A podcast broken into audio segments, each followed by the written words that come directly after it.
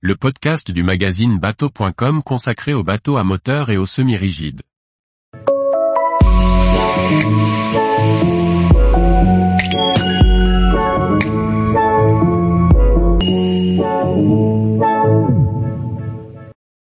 Essai en mer du Navan C30, un commuté avec une carène qui passe partout. Par Maxime le Riche. C'est au départ de Mandelieu la Napoule que nous avons essayé en avant-première le Navan C30 avec un thermique d'ouest de 15 à 20 nœuds et un court clapot toute la journée. Ajoutez à cela l'important trafic maritime d'une belle journée sur la côte d'Azur, et vous obtiendrez un court clapot croisé, idéal pour tester les capacités de notre carène à step. Nous avons eu l'occasion d'essayer en avant-première le Navan C30 au départ de Mandelieu la Napoule. La baie était soumise à un vent d'ouest de 15 à 20 nœuds en cette fin d'après-midi, créant un léger clapot après une journée animée sur la côte d'Azur. Ce contexte nous a permis de tester efficacement les capacités de la carène à step. D'une longueur de 10,23 mètres heure tout, cette coque sportive présente un déplacement d'un peu moins de 3900 kg sans les moteurs.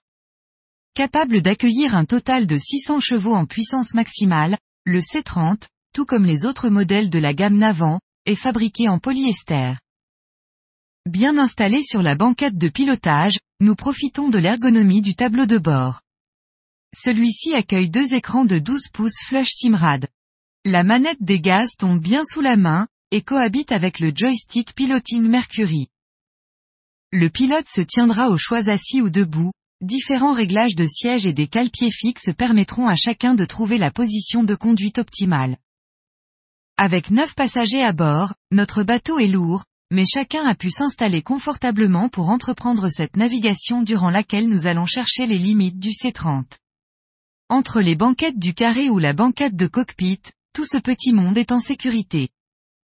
Sur la banquette arrière, pas de main courante à disposition, mais les mouvements du C30 sont toujours restés doux malgré notre conduite sportive. Avec deux V8 développant au total 600 chevaux, il était prévisible que les performances du C30 soient élevées. Après avoir dépassé le chenal de Mandelieu la Napoule, nous écrasons les gaz. La réponse est instantanée et nous atteignons rapidement les 47 nœuds, malgré un bateau chargé et une mer agitée. Nous établissons la vitesse de croisière à un régime moteur de 3500 tours, qui correspond à une vitesse de 25 nœuds, pour une consommation horaire de 67 litres. Avec un réservoir de 400 litres, l'autonomie est d'environ 150 000 à cette allure. Le passage dans le clapot est excellent, et le Navan C30 ne présente aucune vibration ou bruit parasitaire. Malgré une carène étroite, il présente une gîte modérée en courbe serrée et ne cavite pas.